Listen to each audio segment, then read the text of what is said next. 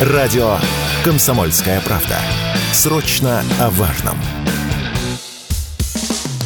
Что будет? Честный взгляд на 1 августа. За происходящим наблюдают Игорь Виттель и Иван Панкин. Здравствуйте, друзья! С вами Иван Панкин и Игорь Виттель. Мы рады вас Здравствуйте, приветствовать. дорогие друзья. Я бы, конечно, как и обычно сказал, что на YouTube, на нашем канале «Что будет?» идет прямая видеотрансляция, но она там не идет. Она не идет, потому что вчера YouTube в очередной раз нас заблокировал. Вот так не прошло и пары месяцев всего лишь. У нас, я напоминаю, для тех, кто не в курсе было, 36 на вчерашний день тысяч подписчиков. А до этого Просмотры. полмиллиона было. Но мы рассказываем все-таки новости, да, а не старости. Ну, похвастаться-то лишний раз. Было 500, А то подумают, что мы- 511, да, был до этого, э, соответственно, когда первый раз заблокировали. А вот на вчерашний день было 36 тысяч подписчиков. На прошлой неделе просмотры варьировались от 100 до 150 тысяч просмотров за трансляцию. И на это обратили внимание на YouTube. Ну, в руководстве, очевидно. И на забанили. Вот так, друзья. Поэтому сегодня трансляции в YouTube нет. Зато она есть во ВКонтакте, зато она есть в Рутюбе. Так что милости просим, смотрите, пожалуйста, нас там. Пока создавать новый канал на Ютубе в наши планы не входит. Пока. Дальше посмотрим, как будут развиваться события, как будут вести себя такие платформы, как Рутюб. Потому что вот не так давно, на прошлой неделе, например, Рутюб с, с утра нам сообщил, что он вообще не хочет устраивать трансляцию. Не хочу, говорит, я не выспался. И все, и остались мы без трансляции на Рутюбе. Слава богу, YouTube работал. И, соответственно, не забывайте, пожалуйста, про наши телеграм-каналы. Вот э, если вы подписаны на Панкин телеграм-канал или Виталь Реальность, то вы будете в курсе, что произошло с нами за минувшие сутки, ну или за выходные. Так что, пожалуйста, милости просим в наши телеграм-каналы. Я еще напомню, что есть подкаст-платформы. Начнем с того, что работает сайт radiokp.ru. Там всегда ведется прямая, прямой эфир. Так что кнопочку нажимайте и слушайте прямой эфир. Вот и сейчас вы можете слушать его там, например, если вам неудобно в Рутюбе или во Вконтакте смотреть прямую видеотрансляцию. Пожалуйста, можете полюбить нас ушами, что тоже неплохо. Другие подкаст-платформы это Казбокс, Google Подкаст, Яндекс Музыка и сотни других. Пожалуйста, выбирайте себе по вкусу. Можете ориентироваться на хороший агрегатор подкаст.ру. Ну а мы начинаем. Что будет? Зато сегодня отбивка сработала, не то что вчера. Все хорошо, все хорошо. Итак, друзья, ну, начнем с того, что... Начнем с того, что, например, э, контрнаступление, о котором мы сейчас так много говорим, которое мы уже давно переименовали в наступление, на самом деле таковым не является. Даже Виталь заинтересовался, я не предупредил его, что будем обсуждать эту тему. Дело в том, что в Варшаве заявили, что разрекламированное контрнаступление в ВСУ – это вовсе не наступление. Сделал это заявление польский генерал. Тут внимание. Польский генерал Полька. Причем тут танец, спросишь меня ты. Но нет, это фамилия польского генерала, зовут его Роман. Роман Полька. Да, Роман Полька. Есть такой. Ну, Вот. а что он Ты считает? его знал? Да? Ты знаешь всех польских генералов? Нет, но просто он на слуху достаточно. Да? Странно, как-то я пропустил. Вопрос-то... э, Полька. э, Я пропустил именно вот его заявление. А что он считает, если это не контрнаступление? Что действия вооруженных сил Украины в реальности нельзя назвать контрнаступлением, так как настоящим контрнаступлением являются действия на широком фронте крупными силами и проведение операций, ведущих к перехвату инициативы. Но идиот, хоть и называется генералом. Ну, то есть, если не удалось, то есть до того, как э, попробовали контрнаступление, все кричали, не удалось, теперь это не контрнаступление, а что тогда? Разведка боя. Смотри, я понял, что он имеет в виду. По порядку. И то, о чем, кстати, я много и писал у себя в телеге, и рассказывал, и так далее, и тому подобное. И тебе, кстати, тоже, в том числе, что ты должен сейчас вспомнить. ВСУ действительно, говорил я, не будут атаковать нас крупными силами. Помнишь, я это рассказывал? Он речь ведет об этом, что там должны, наверное, десятки тысяч солдат идти. Ну, десятки зомби. тысяч, как я понимаю, есть, а сотен тысяч там, я, как я понимаю, Они нету. есть, но они не идут в атаку, понимаешь? Все-таки так или иначе ведется атака. Так чего тогда они хотят? Вот объясни Нет, мне. так. чего они хотят, я не знаю, победить. Было широко, знаешь, э, у Маркеса «История широко объявленной смерти, которую знали заранее». По всем западным СМИ трубили. Это контрнаступление, это контрнаступление, это контрнаступление, это контрнаступление, ура, сейчас контрнаступление. А вот это еще не контрнаступление, теперь точно контрнаступление. Не знаете, контрнаступление не очень удалось. Давай лучше Ремарка вспомним. На Западном фронте, фронте без, без перемен. перемен. Да. Мне Ты кажется... знаешь, я э, на Медне беседовал в частной беседе с одним военным товарищем и ровно эту фразу же и процитировал на Западном фронте без перемен. А, ты знаешь, там на самом деле же, если переводить с немецкий, там немножко по-другому называется. Нет новостей с Западного фронта. На Западном фронте без перемен как-то удачнее, мне кажется. А, нет, именно вот вопрос, без перемен или нет новостей. Может, мы просто их не знаем. Так вот, я э, поспорил с одним военным на Медне в частной беседе, он так возмутился, когда я сказал на Западном фронте без пен. Говорит, ты чего? Там все происходит, мы побеждаем. Так что, может, мы что-то просто не знаем. Короче, главное, что не побеждает Польша, и это очевидно, а польский генерал Полька – идиот. Вот и все. Но я все-таки закончу. Действительно, я же и говорил, что не будут атаки, когда э, десятки тысяч солдат пойдут в такое масштабное, как мы привыкли по картинкам Великой Отечественной войны, Второй мировой войны, они не пойдут, такой картинки не будет все-таки так или иначе это будут действия ограниченными силами. Ну, хотя бы потому, что сейчас есть космическая разведка и высокоточное оружие, и солнцепеки, старые, добрые, которых больше ни у кого нет, которые выжигают все в округе, и поэтому бросать какие-то... Ну, мы с тобой еще вчера выяснили, что у нас это нейтронное оружие нам вчера предлагали. Нейтрон, нейтронное оружие, да, действительно. Поэтому какие там большие силы, к чертовой бабушке. Если Полька вообще всерьез об этом говорит, значит, он идиот. А, пусть идет, танцует чешский танец Полька и будет счастлив если вообще когда-нибудь. Не любишь танцевал. ты не люблю, поляков? Не люблю. А, в смысле, поляков я нормально, я сам частично. Ты что? Да ладно. По бабушке.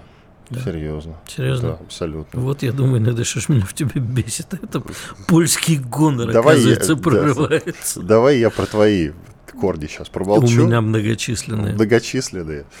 Так вот, есть еще э, интересные сообщения о том, что иностранные наемники, коль уж мы про Польшу заговорили, жалуются на унижение и избиение, которым они подвергаются на Украине. И речь, в частности, идет о военных советниках из Колумбии, которые обучают украинских солдат. Вот они обучают украинских солдат, а те их избивают. Колумбийцы. Да. А те их избивают. Ну, я так думаю, что там есть хорошие советники, только они, скорее всего, не кадровые военные, а специалисты, видимо, которые охраняли всяких колумбийских наркобаронов. Видимо, вот эти вот специалисты Рабо- Работенка-то не пыльная, на самом деле. Так, если порассуждать-то, охранять Наоборот, пыль-то есть от некоторых веществ. О чем мы с тобой сегодня не будем совсем говорить? Или уже теперь не новости? Вот ты знаешь, э, я с нашей веду... я вот с нашей ведущей новостей перекинулся пару слов перед началом эфира. Я говорю, ты знаешь, теперь новости, когда что-нибудь в Москву не прилетает с утра. Ну и чего? Ну хорошо, ну, скажи пару слов, давай. Я думаю, что нам... друзья, сейчас я просто за Виттеля пару слов скажу. Друзья, будьте бдительны, скажет Виттель. Нет, я хочу сказать, что нам, поскольку в этой ночи, для тех, кто не знает, прилетело опять в то же здание в Москва-Сити, Моск... не москвичи, наверное, его не знают, называется IQ Tower, в котором расположены не сразу несколько министерств, то я думаю, нам надо найти какое-нибудь э, здание в Киеве, в котором располагаются министерства. И не беспилотником, а чем-нибудь посерьезнее по нему шарах. Ночью, когда людей нет. Все как бы очень гуманно, но здание просто разнести, чтобы потом но не было ни- никаких претензий. В таких зданиях э, большое количество охраны, и там так или иначе будут погибшие, поэтому вот вопрос, надо ли это делать? А, ты знаешь, внутри, Или все-таки по военным объектам Внутри наносить? меня, э, скажем так... Внутри э, меня кто-то танцует. Не, внутри меня ведут диалоги сразу несколько людей, точнее, хоровое пение. Внутри такое. это в голове? Да, да, голоса в моей голове, Я которые... Понял. Это шизофрения такая. А, который кто-то хочет долбануть, а кто-то говорит, ну нет, ну президент же говорит, все спокойно, нам нужно идти по плану, нас провоцируют, мы не должны отвечать. На самом деле, э, все-таки мне кажется, что если несколько раз попадает в одно и то же место, наверное, стоит задуматься над тем, почему туда, как это предотвратить и так далее. Я не знаю, вот ты получил вчера ответы в нашем вчерашнем эфире на свои вопросы? Ну, в общем, Сергей Тавкач, да, разработчик беспилотников, все очень неплохо рассказал. Ну вот, э, с одной стороны, неплохо рассказал, с другой стороны, я лично не получил полноценного ответа. А, нет, а что ты не получил? А, Это претензия к человеку или... Нет, ни в коем не, случае. Не нет. Слава богу. Так. Опять, опять-таки, понимаешь, и в частных беседах военные говорят. Один говорит, да нет, ну, конечно, это с территории Украины. Потому, ну, в принципе, другие говорят, нет, конечно, это из Подмосковья. Да, конечно, из Подмосковья, о чем ну, говорить. Все говорят разное. Я хочу понять, если это происходит с территории Подмосковья, Тавкач сказал, это легко, Тавкач, по-моему, еще раз сказал, это легко вычислить и э, поймать тех людей. Поэтому им выгоднее запускать с территории Украины. Вот если все-таки это с территории Подмосковья, хотелось бы услышать, что задержана группировка, которая занимается тем, что вот э, устраивает такие теракты. Я не думаю, что это легко вычислить все-таки, потому что уже несколько раз мне довольно серьезные эксперты говорили, что долго вести беспилотник очень сложно, и, конечно, запускается он, ну, если не из Подмосковья, ну ладно, ближайшие регионы какие-нибудь. Вот специалисты и говорят, что если ты из Подмосковья, то вычислить легко и поймать легко. Что тогда? Ладно, будем с этим еще разбираться. Почему тогда не ловит? Так или иначе, ну, хорошо, допустим, с территории Украины, но так долго, извини меня, сотни километров вести беспилотник, ну, и прямо попасть точно в башенку, ее А найти, еще непонятно, может, он прилететь. не туда летел. То есть второй раз просто сбили, и второй раз прилетела в ту же башню. Не знаю. Иван Панкин, Игорь Виттель, уходим на перерыв. Через две минуты вернемся и продолжим. Оставайтесь, пожалуйста, с нами. Спорткп.ру О спорте, как о жизни. Что будет? Честный взгляд на 1 августа. За происходящим наблюдают Игорь Виттель и Иван Панкин. Мы продолжаем наш эфир в студии радио «Комсомольская правда». Иван Панкин и Игорь Виттель. К нам присоединяется военкор «Комсомольской правды» Дмитрий Стешин. Дима, привет. Да, доброе утро. Обстановка в Донецке. У тебя замечательная статья вышла. Она висит на сайте kp.ru. Друзья, вообще, kp.ru лучший сайт, напоминаю. Все там есть, в том числе и статьи Димы Стешина. И вот одна из них, твоя, называется «Изнанка Донбасса. Дома без хозяев и кошки в садах среди мин». Ну, расскажи, пожалуйста, для тех, кто, может быть, так и не сумеет почитать. В общем, про изнанку Донбасса. Кстати, уточни, у тебя же было гражданство, э, по-моему, Есть, да? да. А, ну у тебя да, есть. гражданин ДНР. ДНР. Ты гражданин ДНР. Да. А подожди, если да. сейчас э, ДНР это часть России, у тебя два паспорта? Ну, я все равно гражданин ДНР. Ну, это понятно. Вот. Я все равно гражданин ДНР. Ну, хорошо. Как обстановка в Донбассе с учетом того, что вчера был довольно мощный прилет? Да я вчера уехал, я под Клещеевкой был. Под на Кле... Бахмутском направлении. Под, под Клещеевкой? Ну, там, да, но я пока не писал про это ничего. Но у нас есть эксклюзивная возможность, я так момент. понимаю, э, с тобой это обсудить. Ну, как ну, там очень тяжело, там очень, там очень тяжелые бои идут. Наша авиация по головам ходит. Есть раненые, погибшие. Вот максимум, что я могу сказать на данный момент. А, да, Дмитрий, вот есть вопрос, я не знаю, то ли я тупой, то, ли лыжи не едут, то ли я очень тупой. Да вот э, журналист э, немецкого издания Bild некто Репке говорит, что вот я эту фразу понять не могу. В ВСУ потеряли БМП CV-90, это шведская БМП, как я понимаю, у них там отдельная крутая шведская бригада, так как применяли ее слишком близко к фронту. Это как? Ну да, да. Звучит э, идиотически. А где, а где должны применять БМП? Более ну, того, вот они там точная цитата. А, э, БМП ага. была потеряна, помимо прочего, потому что использовалась для изолированной обороны в районе Червоно-Поповки. Да, ну я так понимаю, они ее э, поставили, может быть, вкопали в капонир э, где-то на укрепрайоне. А. И наши ее забрали вместе с укрепрайоном. Становится понятнее вот. немножко. Вот. Ну и с середины контрнаступа они бронетехнику начали использовать как Э, средства подвоза э, живого мяса к линии боевого соприкосновения, а леопарды э, для стрельбы с закрытых позиций, как самоходные артиллерийские установки. Вот так. Потому что ближе это значит потерять э, технику. Там наши туристы работают, авиация, артиллерия. В общем, вот так вот. Мы, Дим, сейчас в первой части с Виттелем недоумевали, обсуждали заявление для Виттеля известного польского генерала Романа Полько, который, среди прочего, сказал, что широко разрекламированное Украиной контрнаступление на деле таковым не является, потому что действия вооруженных сил Украины в реальности нельзя назвать контрнаступлением, так как настоящим контрнаступом является действие на широком фронте крупными силами и проведение операций, ведущих к перехвату инициативы. А что ну, тогда по сейчас он шпарит. Он шпарит по учебнику. Ну, хохлы то, что смогли исполнять, то, есть, то и исполнили.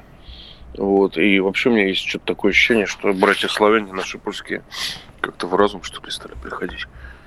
Вот, может быть, поняли, куда их втягивают. Вот, и зачем им это нужно. А ты Тем более кто? На кто? что ориентируешься?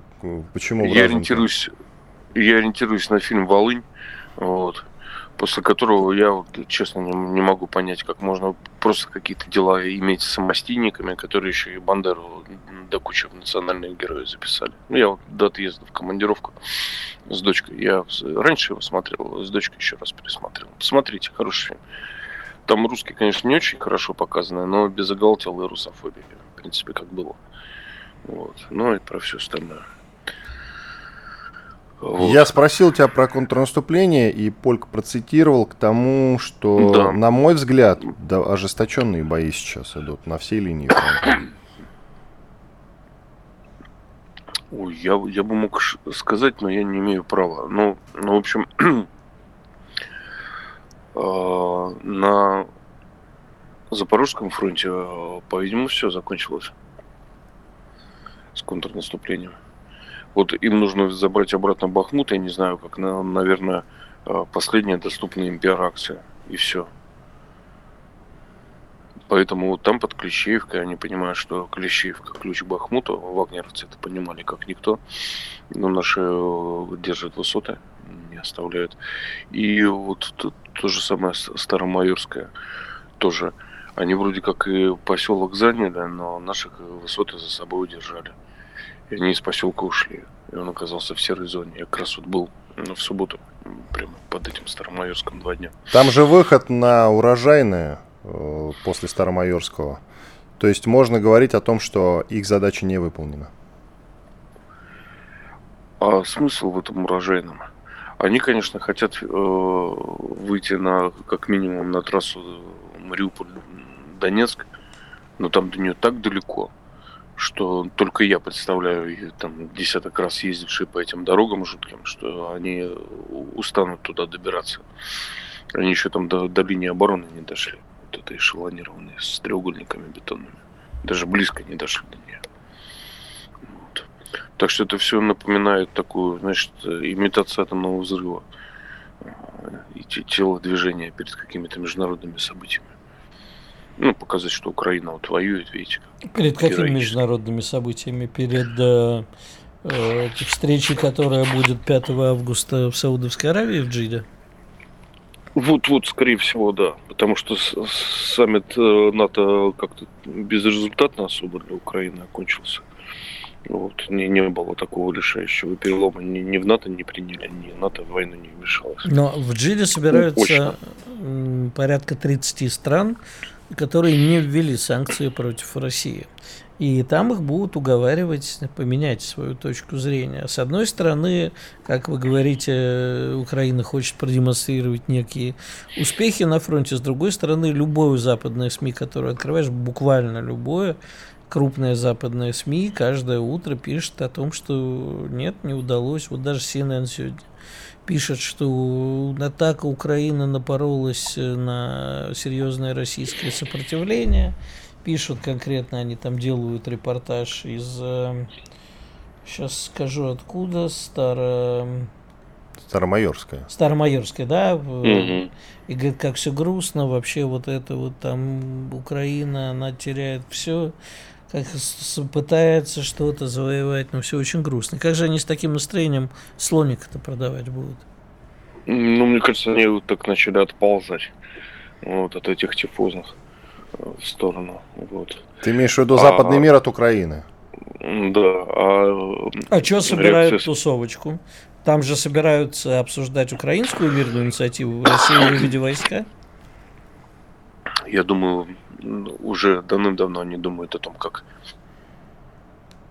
Дима? замириться с Россией. Вот. Да, да, слышно меня? Э, да, чуть пропал Алло. просто. Звук. Все в порядке, Да. все в порядке. Слышно тебя. Продолжай. Хотят замириться с Россией. Хотя, в принципе, Россия тоже хочет замириться, но чтобы мир не был позорным. Вот. А, Похаб- а какой тебя, Дим, вот тебя, Похабным миром, а не позорным. э, Дим, какой мир лично тебя бы устроил? Вот как человека, который это с 2014 года проходит, по сути, гражданина ДНР. Освобождение, так сказать, русскоязычных областей. Это, это включая Одессу, Николаев и прочее?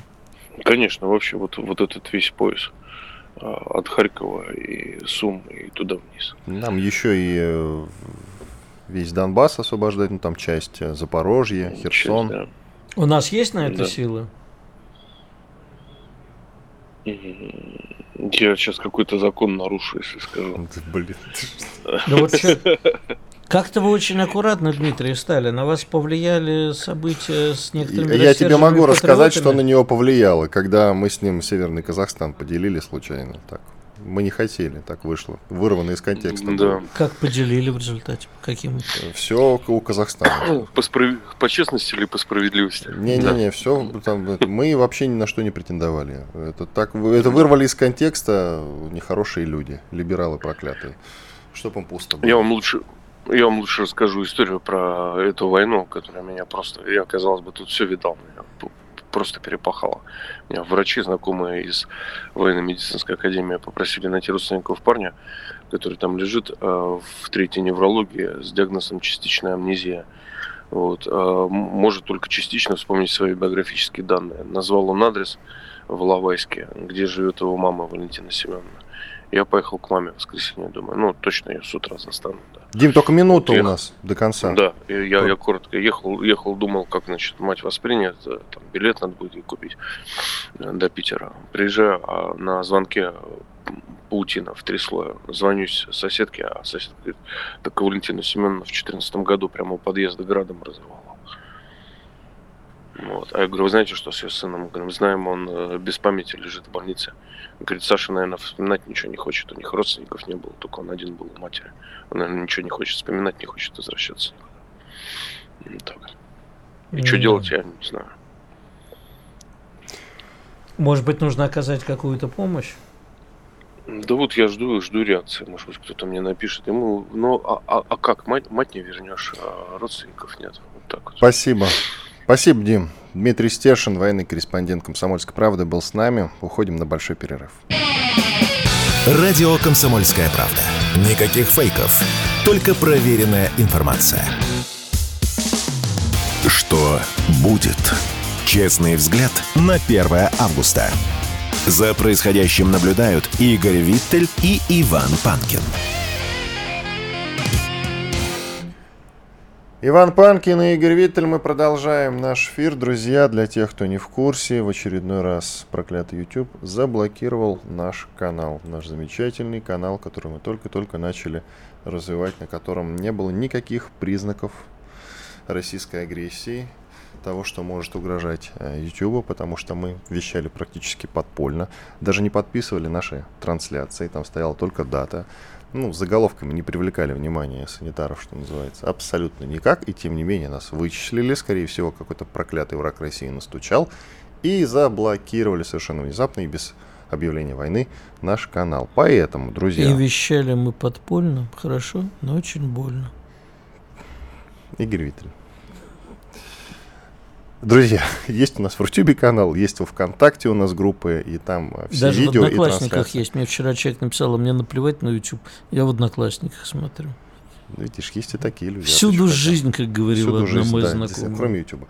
И наши телеграм-каналы Панкин и Виттель Реальность. Ну а мы начинаем эфир. К нам присоединяется Александр Артамонов, военный международный эксперт, автор телеграм-канала Артамонов Оборона России. Александр, мы вас приветствуем. Здравствуйте.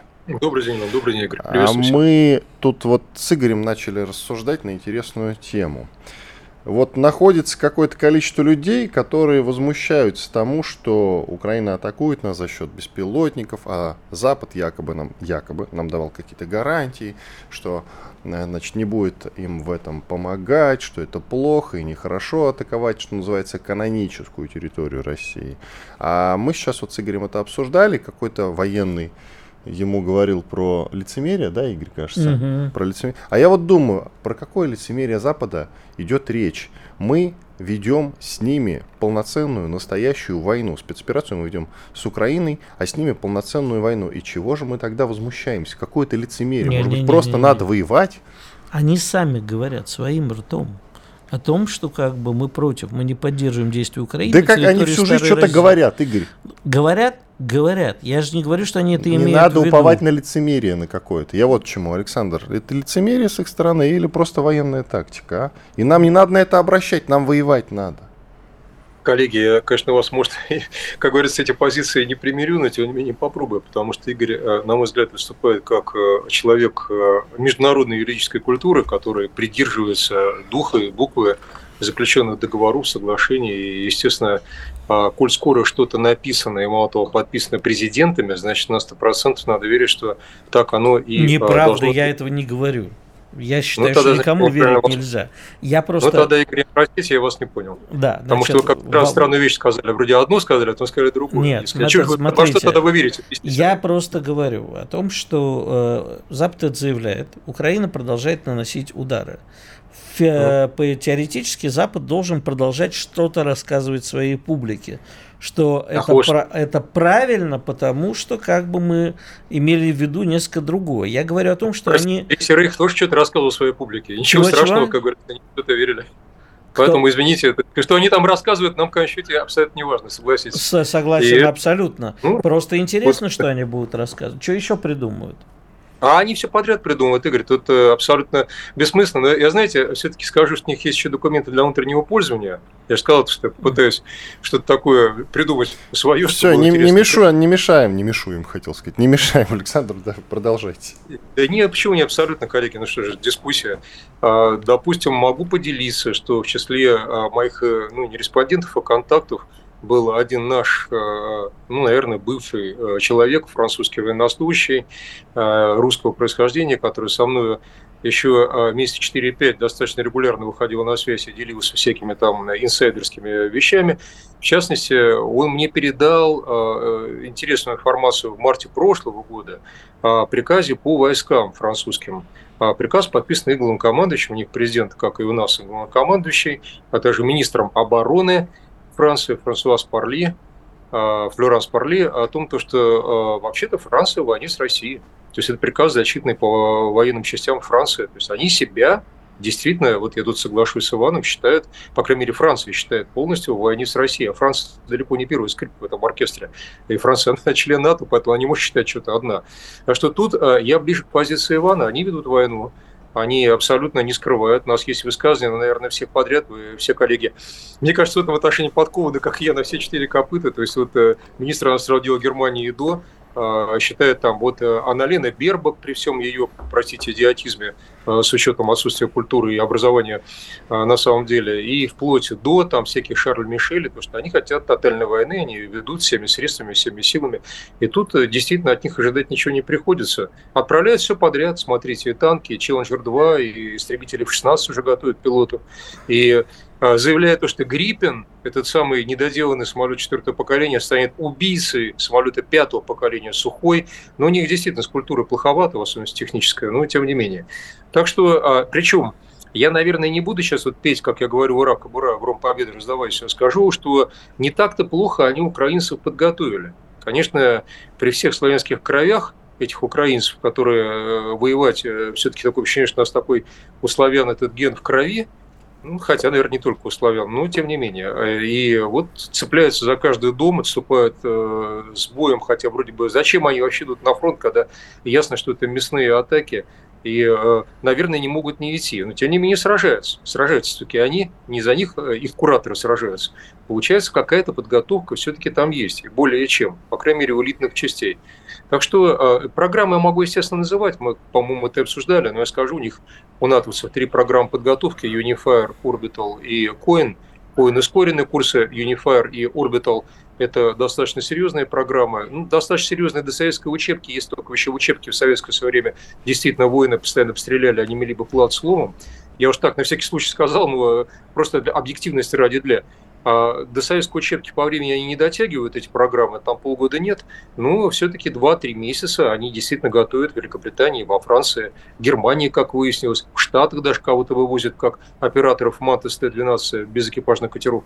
То есть действительно мой а, вывод в сухом остатке. А Запад очень серьезно относится к тому, что происходит. Это еще эвфемизм такой, серьезнее некуда. А вообще-то, напомню слова еще Салливан. Вот, коллеги, Салливан...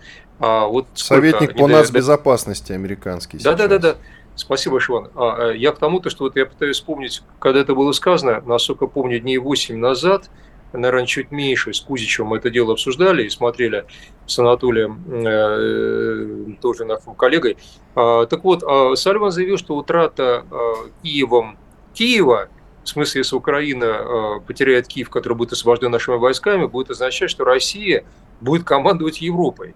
Я так вот, когда это дело услышал, думаю, вообще-то Салливан во-первых, конечно, наглец первостатейный. Это как Киев уже своей вотчиной рассматривает, по крайней мере, какие-то, как фиот какой-то, извините за выражение. А во-вторых, вот, и очень интересная позиция, что, дескать, точка невозврата, я же вот это отловил, по американским стратегам, ну, Салливан что-то озвучивает не от себя, как я понимаю, это а, освобождение нами Киева. Я так подумал, ага, значит, надо точно возвращаться в Бучу, а далее Киев освобождать тогда, я надеюсь, хоть что-то в этой жизни поменяется.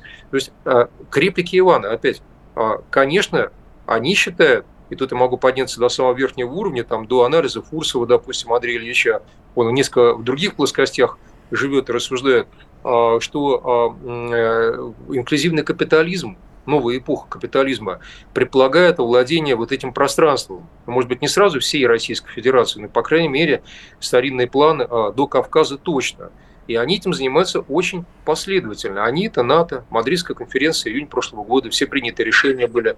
И вполне четко это реализуют. И на Тихоокеанском фасаде мы видим столкновение с Китаем, а пока дипломатическое или там военно-дипломатическое, но тем не менее, это брецание оружием на уровне Филиппин и Индонезии. И, кстати, я сам для себя а, углубил знания свои а, в области а, совсем неожиданного партнерства. Я о нем знал, но не до конца. Просто спешу поделиться. Оказывается, помимо тех 32 стран НАТО, о которых мы сами, а, включая меня, любим трубить, а, есть еще 18 стран, входящих, я просто раньше не сосчитывал, теперь я их сосчитал, MNNA. Я повторю, что это такое, расшифрую, дьявольское сокращение. А, Major Non-NATO Ally. Сейчас на русский будет. Главные, это... главные не входящие в НАТО союзники НАТО. Так точно, их 18 стран, и туда входят все, включая Японию, Индонезию, Филиппины, Афганистан, ой, э, так сказать, э, за, за всех называть, Бразилия, как ни странно. То есть вот э, тут надо очень внимательно разобраться, кто нам друг, кто нам враг, кто там хочет сразу ласковый телок двух маток сосет. Тут много очень э, таких любопытных особенностей. В общем, э, эти 18 стран, это такой малый клуб э, НАТО при НАТО, и фактически они подтаскивают боеприпасы и вполне при них. То есть на их территории штатовцы, просто было понятно, это не какой-то такой формальный союз, штатовцы имеют право не соблюдать свои собственные экспортные лицензии. То есть у них там предполагается, что если они а, экспортируют куда-то там оружие, они обязаны этому отчитываться достаточно строго перед Конгрессом. Ну, мы это, конечно, верим через раз, но хоть какая-то форма отчета есть. А когда речь идет об этих 18, так сказать, вот э, милых странах, там вообще отчитываться не надо. То есть представлять все, что угодно, угодно, кроме стратегического, естественно, оружия. И все, по решению министра обороны США. Так что вот получается, что окружение нашей Евразии, попытка окружения идет, и, а, соответственно, НАТО действительно воспринимает овладение евразийским пространством как просто будущее своей формации. Александр, давайте блока. паузу, а, паузу сделаем. Через две минуты вернемся к этому разговору. Александр Артамонов, военный международный эксперт. Вы можете найти его в телеграм-канале Артамонов Оборона России. Иван Панкин, Игорь Виттель. Мы уходим на небольшой перерыв. После полезной рекламы и хороших новостей вернемся и продолжим. Я напоминаю, что трансляции идут во ВКонтакте в нашей группе и в Рутюбе. «Комсомольская правда». Радио, которое не оставит вас равнодушным. Что будет? Честный взгляд на 1 августа. За происходящим наблюдают Игорь Виттель и Иван Панкин. Иван Панкин и Игорь Виттель. Мы продолжаем наш эфир. Я напоминаю, что трансляции идут в Рутюбе и во Вконтакте, а также в телеграм-канале «Радио Комсомольская правда». Лучше всего подписаться на меня, это Панкин, на Виттель реальность телеграм-канал. Лучше не подписывайтесь. На кого, на меня или на, На тебя? меня. А, ну, если не на меня и не на него, то хотя бы на Артамонов обороны России. Александр Артамонов, военный международный эксперт, по-прежнему с нами. Александр, предлагаю Да, временно и коротко, резко поменять тему разговора. Вы же, Звучит угрожающе. вы же известный специалист по Франции и все, что с ней связано, это ваша специализация. Расскажите мне неразумному, что Франция так... Ну, понятно, что уран, понятно, что золото, понятно, что военная база в Нигере. Но вот что они так за эту военную базу? Вообще, э, насколько сильно военное присутствие Франции в Африке, что оно им дает и чем оно им так дорого? Давайте только коротко напомним, что в Нигере, в такой стране, которая, может, и не Нигер на самом деле, а Нижер, правильно произносить, как написала. Нагер вообще-то по-английски. Скажи это Маше Бароновой, пожалуйста. А, Неважно, в Нигере произошел госпереворот, она была ориентирована и подконтрольна французам, а сейчас там вроде как пророссийские события происходят. Все, Ну, Александр, вам слово, пожалуйста. Спасибо большое, Иван. Благодарю, Игорь. А, Насчет названия страны все-таки я придерживаюсь французской версии, тем более там французский а, как бы в быту. Не только он, э, в Африке вообще с языками. Ну, вчера общался, позавчера с замбийцами, так у них 100 языков, около 100 языков, но говорят они все по-английски. Вот в Нигере они говорят по-французски, по-французски Нижер звучит. Нижер, вот так вот как-то. Если э, брать э, французское присутствие в Африке, оно традиционно очень сильно, есть понятие Франс-Африка с эпохи еще Боба Денара, ну, был такой известный Мой любимчик, Марии, мой любимчик. Да, Денар.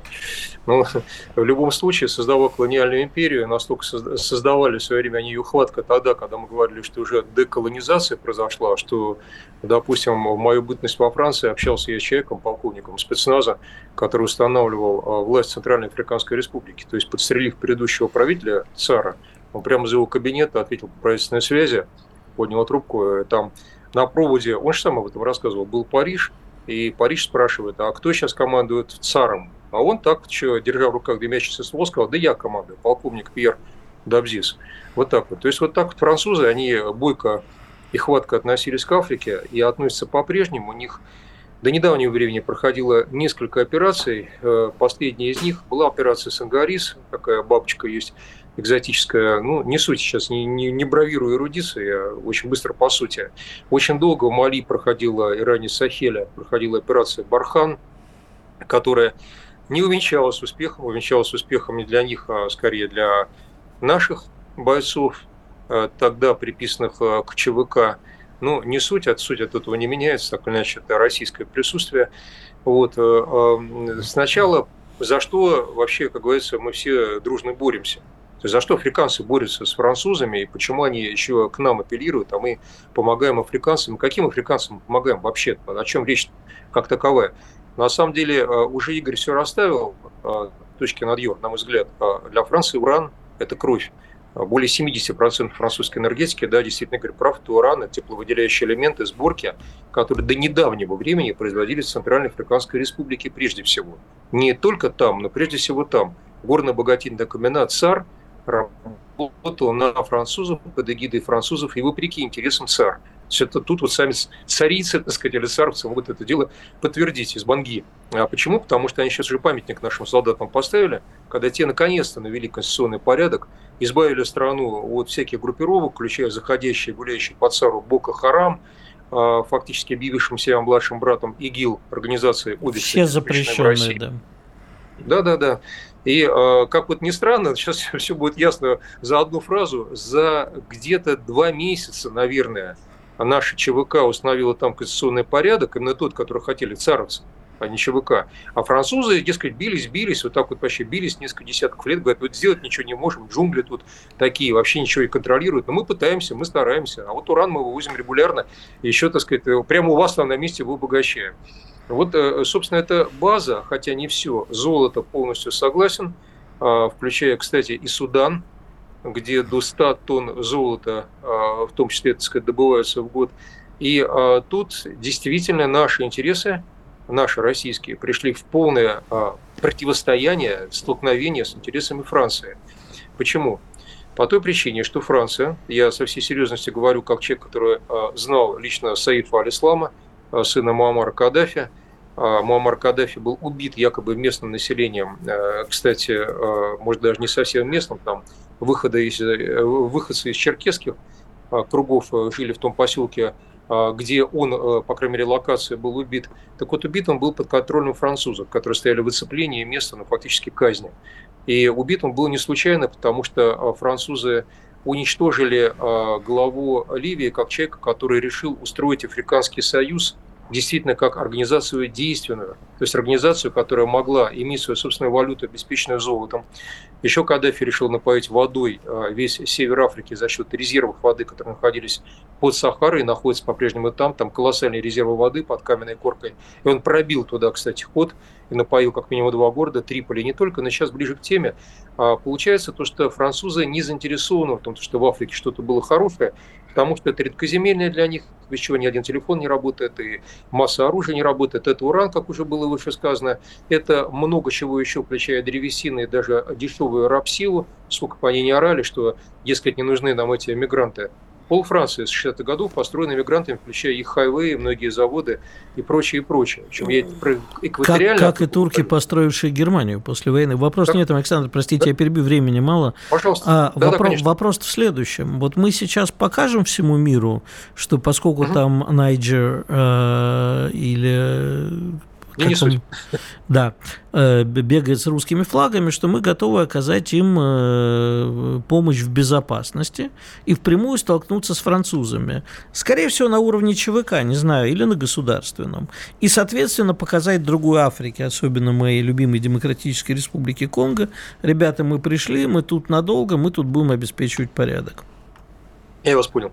На самом деле мы это покажем, но не во имя Африка... не только во имя африканцев, я бы сказал бы так, а во имя и африканцев, и прежде всего самих себя, дорогих и любимых, не забыть, и слава богу. Потому что а, сейчас а, в Нигер а, к этому свергнутому там или полусвергнутому, недосвергнутому Базуму а, а, собственно, передислоцировались французские части, а из Нигера, это последний поставщик урана во Францию, вот идет поток урана – и если мы сейчас овладеваем ситуацией в Нигере с полного согласия благословения новых властей, точнее претерианской гвардии, которая там хватко берется за власть, так вот Францию мы просто задушим. А Франция все-таки один из главных поставщиков оружия на Украину. Она это совершенно не скрывает, она этим гордится. Я бы сказал, у американцев пытаются отобрать оружейные заказы, гонит туда много чего, но к э, Нигеру э, ближе. Соответственно, э, как только мы ставим процесс под свой контроль, то фактически у нас создается зона. Смотрите, Игорь, а, Мали, Центральная Африканская Республика, угу. Нигер или Нейджер и далее Судан. Потому что с Суданом у нас тоже все достаточно хорошо, включая, просто напомню, подписанное, но пока еще не реализованное соглашение, три года назад мы подписали создание нашей военно-морской базы в Порт-Судане, угу. в самом узком месте Бабель-Мадывского пролива. И каждый Получается, раз, когда мы, заговариваем об этой базе подробно, что-нибудь да случается. Вот ну как... да, ну это естественно, что никто не выступает просто так. Но получается, что французская Африка становится такой российской Африкой. Возьми еще африканцев, которые с этим полностью согласны, действительно бегают с флагами. А там даже еще ниже Эфиопия. А ДРК, Пос... не на Конго, а насчет Чесикеди из ДРК, он сказал, что он свою безопасность тоже только россиянам готов доверить. И ну, потому что ему китайцы там достали. Спасибо, Александр. Э, Иван, ты хотел что-то спросить? Да, Пожалуйста. я просто под... Сколько у нас времени, коллеги, сейчас подскажу? Две минуты, не так много. Вопрос, на самом деле, тогда короткий. Скажите, пожалуйста, да? мы вот радуемся, что горят леопарды на Украине немецкие. Но рано ведь радуемся, потому что еще не заехали американские танки Абрамсы и еще не заехали э, английские челленджеры. А ведь э, эти танки посерьезнее, чем леопарды, не так ли? Коротко, я понимаю, что не развернешь. Иван, вы такую вкусную тему дали. Мне тут многие коллеги говорят, ждем, ждем, не дождемся, когда же наконец-то заедут. Это коллеги с фронта, я имею в виду. Там есть с позывной Дим Димыч, позывным Дим Димыч, такой полковник, очень хороший человек, боевой офицер и многие другие. А Челленджер 2 танк э, недоразумения у которого орудие, пушка, так сказать, унаследована от Чифтона. Танк с нарезным орудием, правда, 120 мм и дальнобойным, но с раздельным картузным заряжением. Чтобы было понятно, снаряд отдельно, а мешочек с порохом, так сказать, отдельно, а запальная трубка отдельно. Еще ручное заряжание – то есть раздельное картузное ручное заряжание. Скорость стрельбы, ну, они говорят, якобы по нормативам 8-9 а, секунд один выстрел. У нас работает автомат-заряжание, скорость стрельбы 2 а, секунды выстрел. Это просто так вот для того, без динамической защиты, весом 70 тонн, если в полном, за полной сбруей, в полном так сказать, вооружения.